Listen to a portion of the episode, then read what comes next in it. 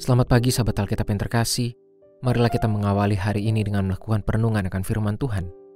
Bacaan Alkitab kita pada hari ini berasal dari kitab Imamat pasalnya yang ke-6 ayat 1 sampai 7.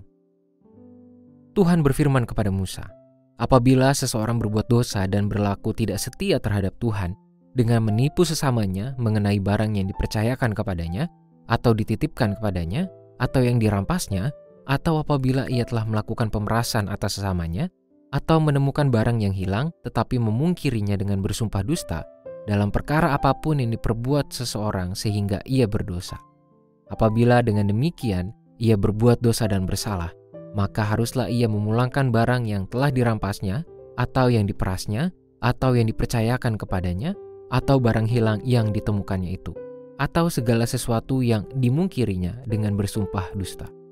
Ia harus membayar ganti sepenuhnya dengan menambah seperlima dan menyerahkannya kepada pemiliknya pada hari ia mempersembahkan kurban penembus salahnya.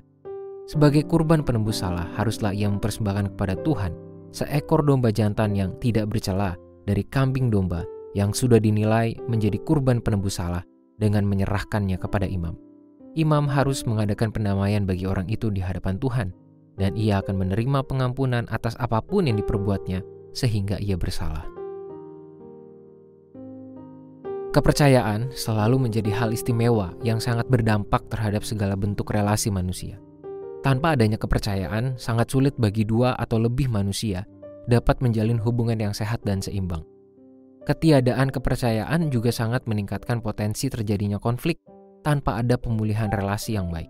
Oleh sebab itu, setiap orang perlu memiliki kesadaran dan komitmen untuk membangun rasa percaya orang lain terhadap dirinya serta bersedia untuk memberikan kepercayaan bagi orang lain di sekitarnya. Kedua upaya itu pun perlu dilakukan secara imbang. Perkataan Tuhan kepada Musa dalam perikop ini juga menunjukkan kepada kita mengenai pentingnya mempertanggungjawabkan kepercayaan yang kita dapatkan. Bahkan secara tegas Tuhan mengajarkan bahwa mengkhianati kepercayaan termasuk berlaku dusta yang mengakibatkan rusaknya kepercayaan adalah perbuatan dosa di hadapannya. Oleh sebab itu, umat Israel diperintahkan untuk melakukan kurban penebus salah. Melalui perikop ini, Tuhan kembali menegaskan kepada umatnya bahwa setiap laku kehidupan selalu memiliki konsekuensi dan dampak terhadap kualitas iman. Peraturan mengenai perilaku yang meruntuhkan kepercayaan adalah kesalahan di hadapannya, dan Tuhan ingin umatnya memiliki standar yang jelas mengenai hal tersebut. Bahkan secara lebih lanjut, peraturan ini juga dikaitkan dengan perilaku dusta dan pemerasan yang juga berhubungan dengan ketidakmampuan seseorang dalam mempertanggungjawabkan kepercayaan. Seluruhnya adalah kesalahan dan dosa di hadapan Tuhan yang perlu segera ditinggalkan oleh umat dengan diawali oleh ritus kurban penebus salah. Sahabat Alkitab, marilah kita menindaklanjuti permenungan ini melalui pertanyaan berikut ini.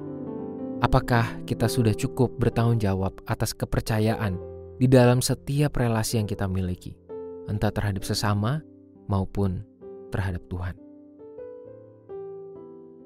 Marilah kita berdoa. Tuhan, terima kasih untuk firman-Mu yang boleh kami renungkan pada hari ini. Terima kasih bahwa kami telah ditegaskan dan diingatkan kembali mengenai pentingnya bertanggung jawab atas kepercayaan yang kami dapatkan. Entah dari sesama kami manusia, terkhusus lagi yang kami dapatkan dari Tuhan.